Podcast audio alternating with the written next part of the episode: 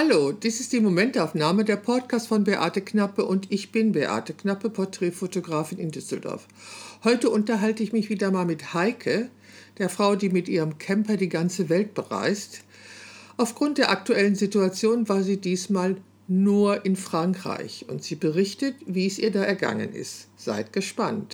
Hallo Heike. Hallo Beate. Wir haben uns ja schon mal darüber unterhalten, dass du eine absolut reisefreudige Frau bist. Und ja, du, hast, genau. du, hast, du hast ja schon die, fast die ganze Welt gesehen. Und jetzt haben wir Corona und da bist du ja in deinen Möglichkeiten auch etwas eingeschränkt. Aber du warst gerade mit deinem Camper in Frankreich. Ja, vier, knapp vier Wochen. Wow, erzähl doch mal davon. Also erzähl doch mal, wie bereitest du so eine Reise vor? Und wenn es dann losgeht, wie ist das so? Ähm, erstmal muss ich mir über ein Ziel klar werden. Bis jetzt bin ich sehr im Ausland, also im weiteren Ausland gereist mit meinem Camper. Ich habe meinen Camper vor vier Jahren nach Australien verschifft. Und ähm, so langsam komme ich ein bisschen in die Jahre. Ich will nicht sagen, dass ich älter werde, aber ähm, ich habe mir vorgenommen, jetzt mal mit Europa anzufangen.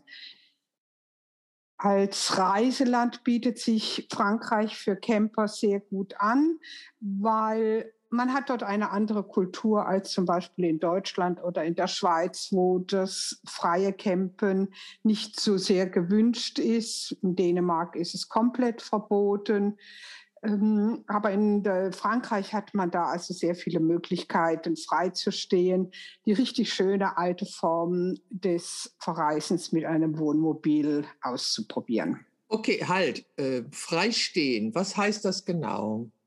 Freistehen heißt, ich habe ein Auto, ein Kastenwagen auf der Basis eines Fiat Ducato, der autark ist. Das heißt, ich entlasse, wenn ich irgendwo stehe, keinerlei Abwasser in die Umwelt, mein Abwasser aus der Küche, aus dem Badezimmer wird gesammelt, meine Toilette wird gesammelt. Das heißt, ich verschmutze nirgendwo die Umwelt. Das heißt, ich erlaube mir damit überall dort zu stehen, wo ich meine, wo ich finde, dass es schön ist. Okay, und Frankreich hat da keine Restriktionen, aber hier in Deutschland oder in Dänemark gibt es die. Wie sehen diese Restriktionen aus? Dass es komplett verboten ist dass es verboten ist, wenn du nicht auf einem Stellplatz, der von der Gemeinde gestellt wird oder privat gestellt wird, oder einem Campingplatz, darfst du in Deutschland nicht übernachten in einem Auto. Okay, ich verstehe. Jetzt habe ich es, glaube ich, verstanden. Ähm, hier in Deutschland musst du auf einer Fläche dein Auto abstellen, auf dem das erlaubt ist, also Campingplätzen, Stellplätze, yeah. die von verschiedenen Leuten oder Organisationen oder Gemeinden angebunden werden. Und in Frankreich mhm. kannst du dich hinstellen, wenn das Platz für dein Auto hat und du niemanden im Weg stehst, dann kannst du dein Auto da abstellen und da übernachten. Genau, Genau. Oh. In Deutschland gibt es immer so diese kleine Hintertür, die man noch hat. Es gibt einen Unterschied zwischen Campen. Campen wird nach deutschem Gesetz ausgelegt. Ich stelle einen Tisch raus, einen Stuhl raus, rolle meine Markise draußen und gestalte Campingverhalten. Es gibt aber immer noch die Möglichkeit, an der dich keine Polizei hindern kann, wenn du feststellst, dass du nicht mehr in der Lage bist, sicher weiterzufahren, dann darfst du auch übernachten in deinem Auto zur Wiederherstellung der Fahrtüchtigkeit. Und das ist so ein kleines Hintertürchen. Wenn ich also auf Reisen durch Deutschland zum Beispiel nach Frankreich fahre, mein Auto ist so lang wie irgendein normaler Pkw und ich kann also auf jedem normalen Autoparkplatz stehen, sofern keine Höhenbeschränkung vorgegeben ist. Und wenn ich nicht Tisch und Stuhl raustue, darf die Polizei mich nicht daran hindern, meine, meine Fahrtüchtigkeit wieder zu erlangen, indem ich schlafe. Ah ja.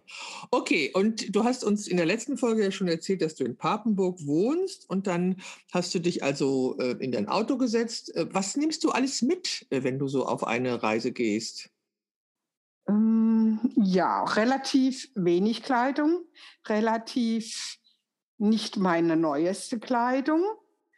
Ähm, für mich ist Campen mal wieder ein bisschen zurückgehen auf die Ursprünge. Das war halt auch mal ein T-Shirt zwei Tage oder gar drei Tage tragen, wenn wir nicht durchgeschwitzt sind. Ähm, es ist nicht unbedingt die neueste Hose, die man anhat. Also Kleidung. Man nimmt immer zu viel mit. Ähm, Badeanzug, Handtücher, ein paar Putzlappen braucht man leider auch im Auto. Und dann, ja, ich nehme einen Großteil meiner Lebensmittel mit, weil ich nicht weiß, was ich unter Umständen unterwegs finde. Ähm, genieße natürlich, wenn ich gerade wenn ich nach Frankreich fahre, französische Küche. Ähm, und ich suche mir immer ein Thema aus. Ich lebe und arbeite ja immer noch als Textilkünstlerin oder als Künstlerin überhaupt, nehme ich mir also immer eine künstlerische Arbeit, auf die ich mich auf der Reise konzentrieren will. Und das waren dieses Mal die Mandalas, richtig? Genau, genau. Dieses Mal war es Zeichnen, Mandalas, zweifarbige, also noch ein bisschen weitergehen, zweifarbige Mandalas. Bis jetzt hatte ich die meisten Mandalas in, nur in Schwarz-Weiß gemacht und bin dieses Mal auf die Farbe noch dazugekommen. Okay, gibt es da schon was zu sehen? Also etwas, was ich zum Beispiel zu diesem Podcast als Bild dazustellen könnte? Ja, da kann ich dir, ja, ähm, ich bin im Moment dabei, in den letzten Zügen meine Webseite neu zu gestalten und die sollte theoretisch diese oder nächste Woche online gehen. Oh, das ist ja wunderbar. Dann können wir das ja auch verlinken.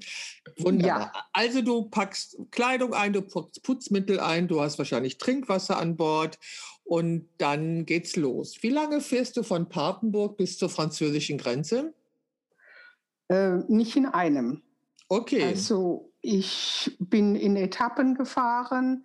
Ich bin von Papenburg aus erst zu meiner lieben Freundin Beate nach Düsseldorf gefahren, wo wir ein Fotoshooting gemacht haben.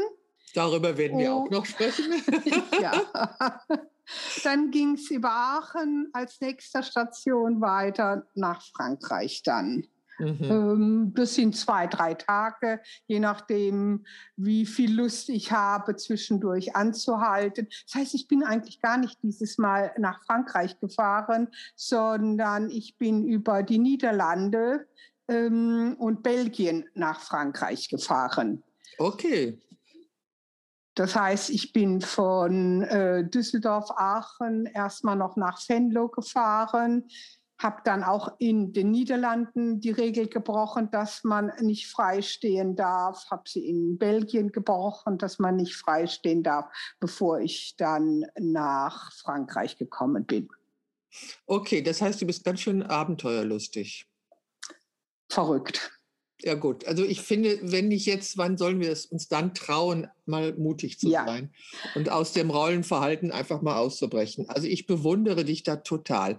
Also wo bist du dann in Frankreich angekommen? Beschreib doch mal. Ähm, also ich bin gefahren, ich musste mir jetzt gerade die Landkarte vorne holen, das sind schon so viele Stationen.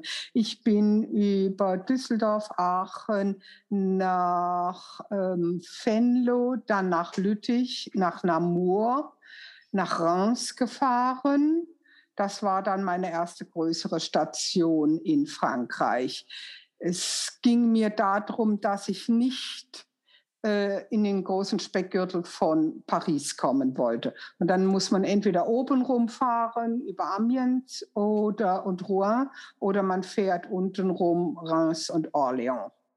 Sag mal, wie ist das denn? Was verändert sich in dem Moment, wenn du die Grenze überfahren hast und in Frankreich bist? Kannst du, kannst du das benennen?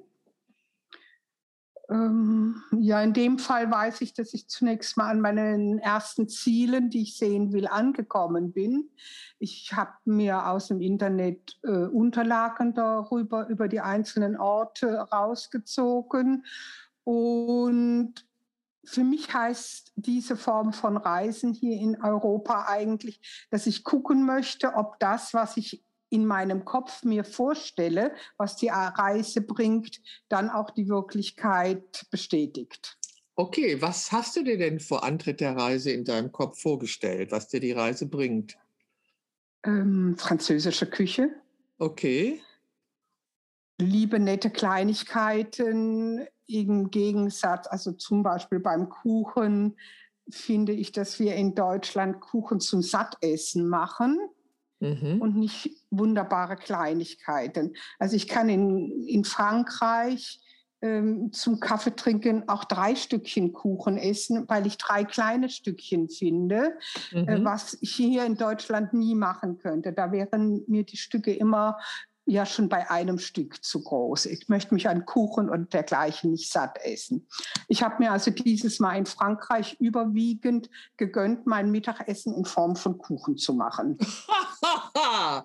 ja, das ist auch eine Art von Lebensqualität. Ja, ja, also wirklich ähm, angefangen habe ich natürlich mit den ganzen vielen kleinen Buttercremeteilchen und Sahneteilchen, bis ich dann auf die Plunderteilchen gekommen bin.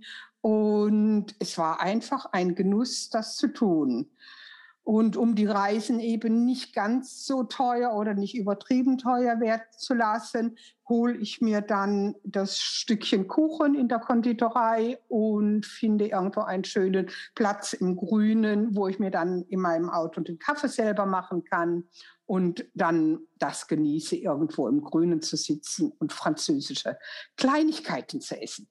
Also das hört sich toll an. Du hast mir schon erzählt, dass du trotzdem abgenommen hast. Die Frage ja. ist natürlich, wie hast du denn das gemacht?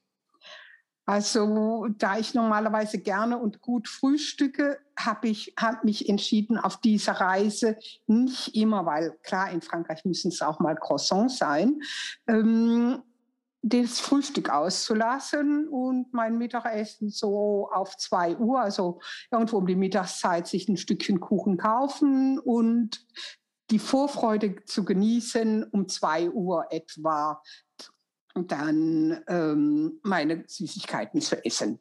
Wow. Und abends bist du dann essen gegangen oder hast du dich dann auch selbst versorgt? Ähm, es gibt wunderbare Märkte in Frankreich. Und im Gegensatz wieder mal zu Deutschland finde ich auf jedem Markt ob ich irgendwelche Fischteilchen, Fischstücke haben möchte, ob ich irgendwelche arabischen Sachen von einem arabischen Einwanderer in Frankreich holen möchte. Also ich habe mir die Sachen auf dem Markt gekauft und dann irgendwo ein, wieder mal ein Plätzchen gesucht, wo ich dann auch die Nacht verbringen wollte und das dann gegessen. Gekocht. Ich koche zu Hause brav, ordentlich gesund, mit viel Gemüse und allem drum und dran äh, unterwegs. Bin ich ein bisschen faul, ganze Mahlzeiten zuzubereiten. Da greife ich lieber auf die örtliche Küche zurück. Mhm. Okay, es ist ja auch nicht, äh, ist ja auch nicht zwingend erforderlich, jeden Tag zu kochen. Ja. Also, ja. Okay, und das, also es hört sich ja alles wirklich total fantastisch an. Du fotografierst nicht so wahnsinnig viel, richtig? Ähm, ich fotografiere jeden Tag mindestens ein Foto mit dem Handy, weil ich habe auf meiner Reise durch Australien, die ja fast ein Jahr gedauert hat, ungefähr auf der Hälfte zeigte mir ein anderer Camper eine App, die es gibt, die mir ermöglicht, meine Route aufzuzeichnen, jeden Tag dazu ein Foto zu machen und am Ende der Reise mir dieses Foto als diese Fotos mit der Landkarte als Buch ausdrucken zu lassen. Oh, den, Link musst du uns verraten. Das finden bestimmt einige. Ja, das ist, das ist die App Polar Steps. Kostenlos runterzuladen, funktioniert auf Apple und auf Windows und ist für mich äh, für freie Tourenfahrer oder für Leute, die länger unterwegs sind und sich nicht mehr unbedingt an jeden einzelnen Schritt erinnern, ähm, eine, eine der besten Apps für unterwegs. Hört sich toll an, also wunderbar. Okay, also du bist dann angekommen in einem Ort, besuchst den Markt, kaufst dir was zu essen ein, suchst dir einen schönen Platz, wo du essen kannst ja. und suchst dir dann einen Platz, wo du übernachten kannst. Genau. Und am nächsten Morgen startest du dann einfach weiter? Hm, kommt auf die Stimmung, auf den Platz drauf an. Ähm, die erste Station, an der ich länger gestanden bin, konnte ich direkt am Meer stehen, an einem Parkplatz an einer Bucht in der Nähe von La Rochelle. Und ja, das war so schön. Es war heiß. Wir hatten Anfang meiner Reise über 35 Grad im Schatten und bekanntlich gibt es auf der Straße nicht so viel Schatten. Ähm, da habe ich das natürlich ausgenutzt, in La Rochelle direkt am Atlantik zu stehen und ähm, drei Tage zu bleiben. Also am Atlantik geht ja wahrscheinlich auch immer ein kleines Lüftchen. Genau, genau. Es gab zwischendurch auch mal ein glaube, das schwerste Gewitter, das ich in meinem Leben zumindest im Auto jemals erlebt habe.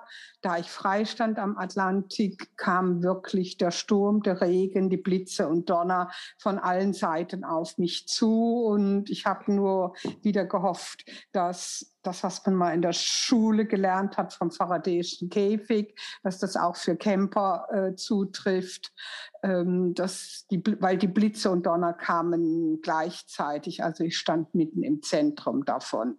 Wow, und da, was ist mit Angst? Kriegst du die in den Griff? Ähm, ja, so ich würde mich gerne mal mit jemandem, der viel mehr Ahnung von Physik hat, unterhalten, dass mir derjenige mal bestätigen kann, dass eben ein Camper, und zwar im Gegensatz zum normalen Pkw, habe ich Dachöffnungen aus Kunststoff und auch Seitenöffnungen aus Kunststoff. Ein Auto hat das ja aus Glas, aber in einem ähm, Camper sind die aus Kunststoff. Und dass das dann immer noch ein Faradayischer Käfig ist, wo eben es ein unangenehmes Gefühl wäre, das Auto kaputt wäre, aber mir nichts passiert, wenn der Blitz bei mir oder direkt in meiner Nähe einschlagen würde. Also die Gedanken habe ich dann immer. Aber es ist nichts passiert dieses Mal. Nein. Nein. Sehr schön. Also das stelle ich mir schon gespenstisch vor in einem Auto, ähm, ja, wenn draußen das Gewitter tobt. Warst du denn auch im Atlantik schwimmen? Ja, natürlich. Ja, natürlich. Okay. Selbstverständlich. Manchmal musst du weit laufen, bis du das Wasser findest, weil komischerweise irgendjemand sieht immer den Stöpsel im Atlantik. Ja, gemein, ja. Ja, ja.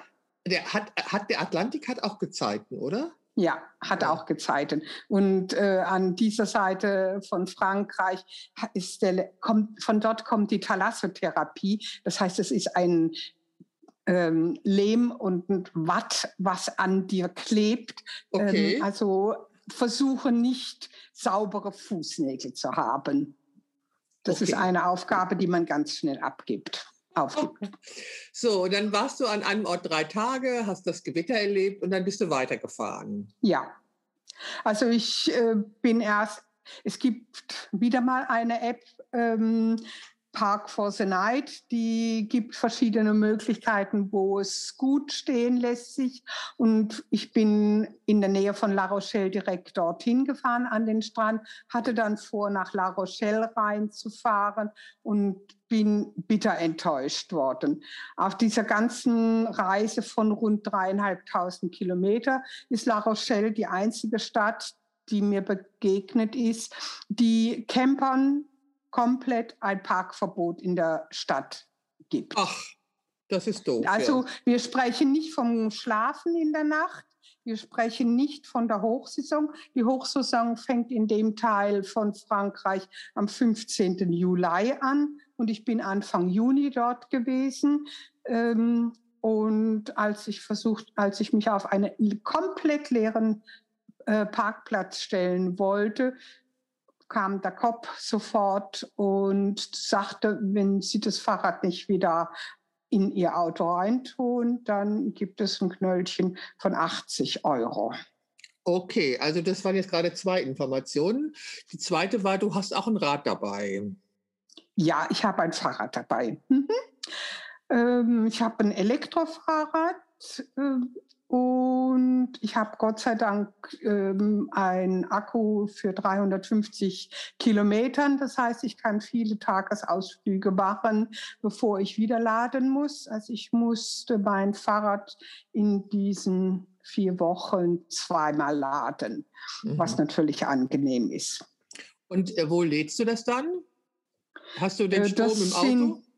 Das sind die Punkte an, wo ich dann sagen muss, so nach zwei Wochen mit allem, was ich über Zigarettenanzünder und dergleichen äh, mir an Powerbanks und dergleichen aufladen kann, ist dann irgendwann einmal so niedrig, dass ich dann 24 Stunden an einem offiziellen Stellplatz stellen, stehen muss, der mir eine Steckdosenverbindung gibt.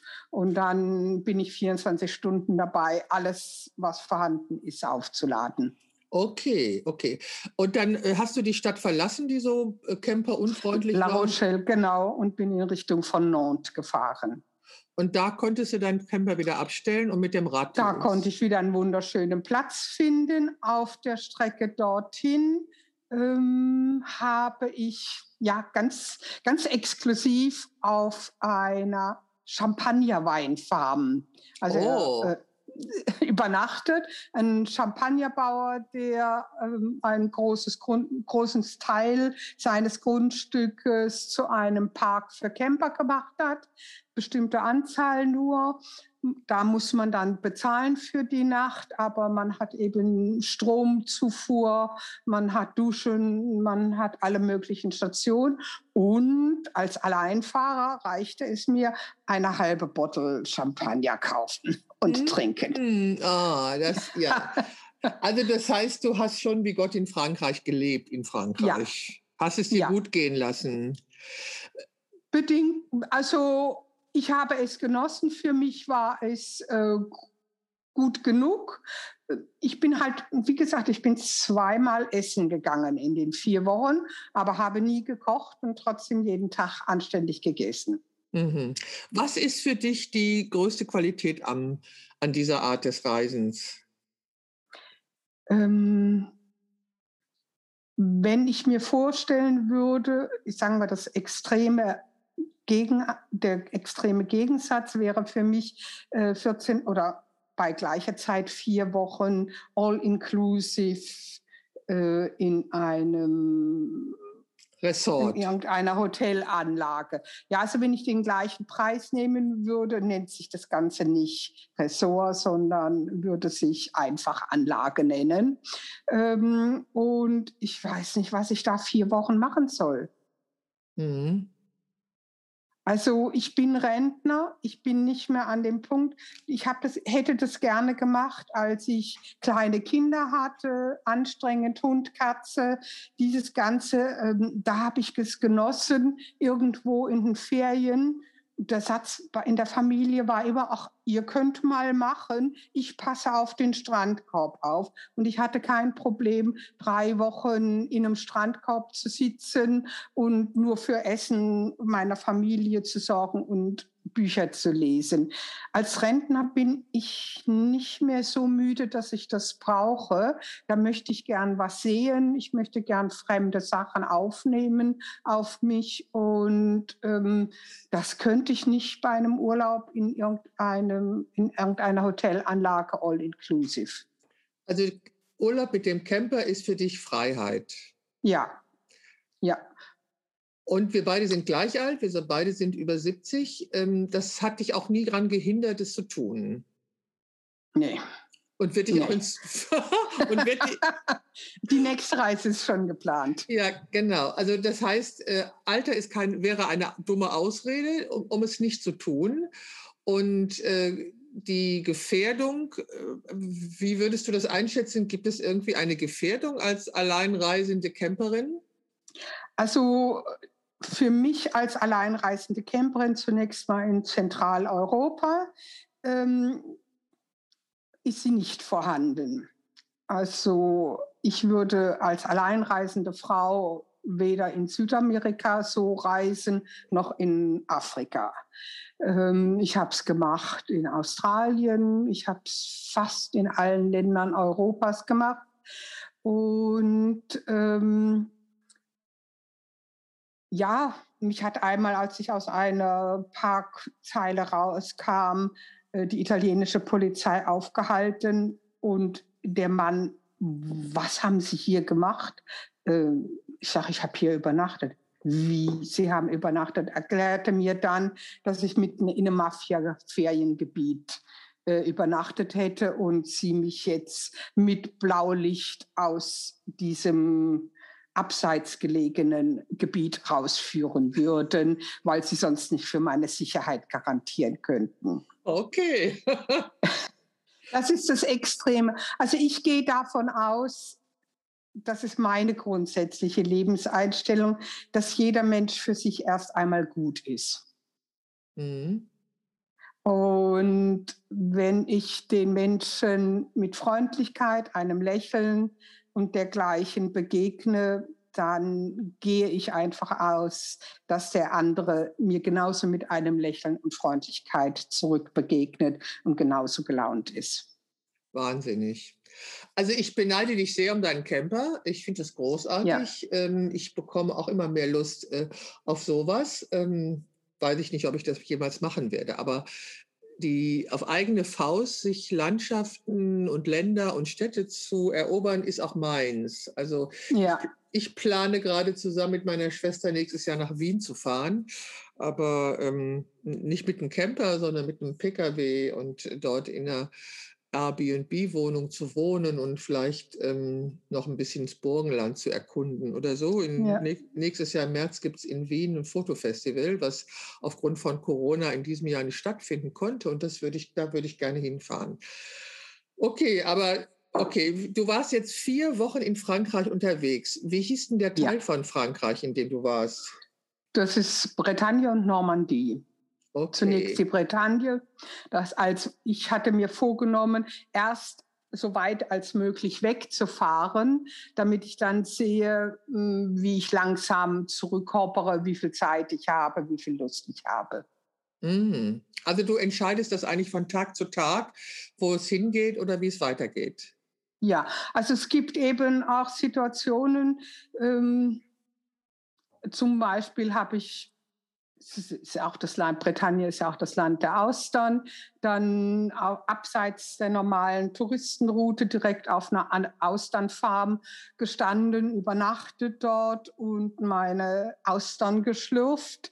Und dann kam ein deutsches Ehepaar aus der Nähe von Köln, die ein Haus in der Bretagne haben und wo es dann hieß, ach, komm doch einfach für drei Tage zu uns in unser Haus und lass es dir gut gehen.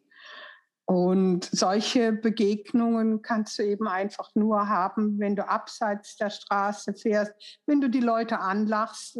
Der Kommentar, den ich von diesen Menschen bekam, war, dass ich hätte so relaxed da gesessen, so glücklich vor mich hingestrahlt, äh, die Sonne genossen, dass sie neidisch gewesen wären, obwohl sie ein großes Haus, Ferienhaus in der Bretagne haben, wie relaxed ich da sitzen kann und genießen kann. Ach, ist das schön. Ach, das hört, ja. sich, das hört sich doch wirklich wunderbar an. Und ja. was, was ist so die Quintessenz? Was würdest du sagen, was ist die Quintessenz dieser vier Wochen Reise durch Frankreich? Ach, die französische Küche, okay. die französische Küche, die französische Küche. Diese Möglichkeit, Kleinstigkeiten, also Kleinigkeiten ist schon im Vergleich zu dem, was wir hier essen. Aber diese Mini-Portionen, du kannst eben wirklich bei einem Metzger sagen, ich hätte von dem rohen Schinken gern eine Scheibe, eine Scheibe, von dem gekochten Schinken eine Scheibe, drei Scheiben Salami, ein Stückchen von dem Pâté und dann gehst du nebendran zum äh, Bäcker und holst dir, ach ja, sie haben ein besonderes Paket, ja, wunderbar, ähm, okay, nehme ich auch noch und dann kann ich irgendwo sitzen. Dieses Essen, ähm, aber das, es geht halt auf das ganze weitere Leben auch auf, mit etwas Leichtigkeit zu nehmen. Okay, das hört sich toll das an. Ist, ja, also das ist natürlich die Möglichkeit, ähm, aufgrund meines Autos gegeben. Ja, ich habe meinen Tisch, ich habe mir, äh, also ich habe innen drin im Auto Stuhl und Tisch, ich habe noch mal zum draußen sitzen, ich kann einen Sonnenroller rausfahren und ich kann aber auch mir mein Auto irgendwo hinstellen, nehme das Fahrrad raus und fahre fünf Kilometer zum nächsten Bäcker, ohne dass ich irgendwelche Probleme habe. Also das ist halt eine, ja, eine Freiheit, die man genießen kann. Das hört sich so an. Das hört sich nach absoluter Freiheit an. Und äh, also es hört sich auch nach absolutem Genuss an und nach der Fähigkeit, es auch zu genießen, ohne sich, ja, ohne sich irgendwelche Sorgen zu machen, oh, ohne sich irgendwelche Vorstellungen von Konventionen zu machen, wie es zu sein hat, wenn man Rentnerin ist. Es hört sich wunderbar an, Heike. Ähm, ich denke mir, dass du Lust gemacht hast, auch anderen Frauen in unserem Alter so zu reisen. Weil du musst ja nicht mit dem Camper, du kannst ja auch mit dem Pkw so reisen. Da musst du dir halt mhm. nur Übernachtungsmöglichkeiten also, organisieren. Also, ich gebe dir jetzt noch einen weiteren Link für Frauen, die sowas gerne machen würden, da aber erst einsteigen, noch nicht ganz so frei gehen wollen und sich keinen Camper leisten können. Also nicht jeder liebt Facebook, aber für manche Sachen ist Facebook wunderbar. Es gibt eine Facebook-Gruppe Frauen über 50, die alleine mit reisen. Okay. Und man bekommt dort auch Tipps, wenn man eben sich keinen Camper leisten kann oder will, äh, wie man was mit alten Wohnwagen macht, aber auch wie man zum Beispiel wieder mal eine Marke nennen, ein Fiat Caddy selber ausbaut. Mhm. Ähm, mit einfachen Mitteln was für Möglichkeiten es gibt und sich dann vielleicht mit jemandem zusammenschließt, der auch so reisen möchte, damit man bei seinen ersten Schritte in dieses Reisen nicht alleine machen muss. Und es okay. sind Frauen über 50. Okay. Ja, die älteste, die wir jetzt einen Bericht drüber hatten, äh, ist eine 80-jährige, die ähm, einfach nur im Auto ihre Sitze runterklappt, eine Luftmatratze draufreißt und wochenlang verreist. Echt? Ja gut, ich ja. habe einen, hab einen kleinen Panda, ich glaube, mit dem wird es nicht gehen, der ist etwas zu kurz, aber das hört sich ja wirklich toll an. Ja. Also, ja, ja. also und ich sage ja immer, wenn nicht jetzt, wann dann? Also genau. Ähm, was haben wir ja. noch zu verlieren? Super. Also ich danke dir ganz herzlich für dieses Gespräch und für diese Motivation und ich hoffe, dass meine Zuhörerinnen das ähnlich toll finden. Heike, ich danke dir. Gern geschehen. Und vielleicht kommst du mal irgendwann mit. Mein Bett ist immerhin 1,60 Meter breit.